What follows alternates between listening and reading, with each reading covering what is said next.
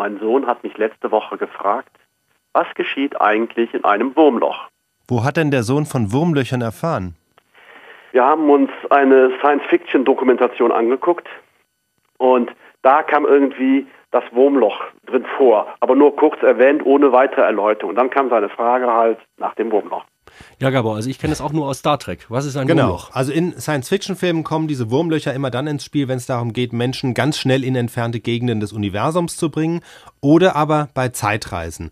Das Wurmloch ist dann eben eine Abkürzung im Universum oder ein Fenster in die Zukunft oder die Vergangenheit. Das hat aber mit dem, was sich die Astrophysiker unter einem Wurmloch vorstellen, äh, nur sehr entfernt was zu tun. Also was ist ein Wurmloch? Wenn man sich einen Apfel vorstellt, durch den sich ein Wurm von der einen Seite zur anderen Seite durchfrisst, dann ist das schon mal eine ganz gute Analogie zu dem, was die Physiker unter einem Wurmloch verstehen. Nur, dass der Apfel oder genauer gesagt die Oberfläche des Apfels das gesamte Universum darstellen würde, sodass der Wurm tatsächlich eine Abkürzung sozusagen von der einen Seite des Universums zur anderen nehmen würde. Jetzt ist aber das Universum ja bekanntlich kein Apfel. Wie ja. kommen Physiker drauf, so einen Vergleich anzustellen?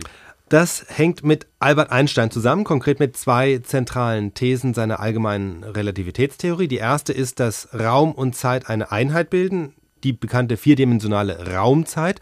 Und die zweite These daran ist, dass diese Raumzeit überall dort, wo sich Materie und Energie befinden, dass die gekrümmt ist. Und damit sind wir dann doch wieder beim Apfel. Die gerundete Oberfläche des Apfels steht also in diesem Bild für die gekrümmte Raumzeit.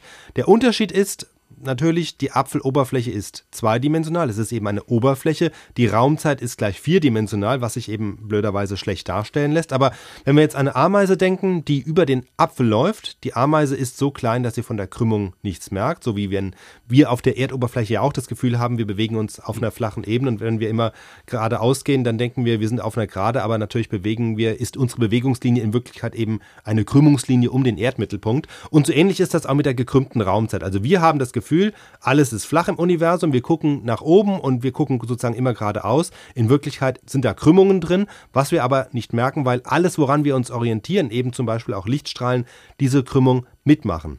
Jetzt gibt es aber daneben noch ein paar Aspekte, wo der Vergleich mit dem Apfel dann doch an seine Grenzen kommt. Also erstens, der Apfel ist in sich geschlossen. Die Ameise kann auf der Oberfläche einmal herumlaufen ist und am Ende wieder da, wo sie gestartet ist. Ähm, das ist beim Universum nicht unbedingt so.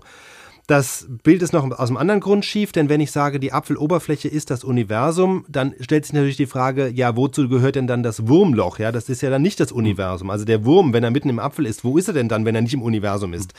Und äh, an der Stelle verlassen dann die Physiker tatsächlich auch das Bild vom Apfel und bemühen lieber einen anderen Vergleich, nämlich den von einer Tasse, also einer Teetasse zum Beispiel, mit einem Henkel. Mhm. Die Tasse ist auch erstmal eine gekrümmte Oberfläche. Am Henkel passiert aber etwas Besonderes. Jetzt stellen wir uns wieder die Ameise vor, die sich äh, sozusagen vom Tisch aus bis ans untere Ende des Henkels hochgearbeitet hat.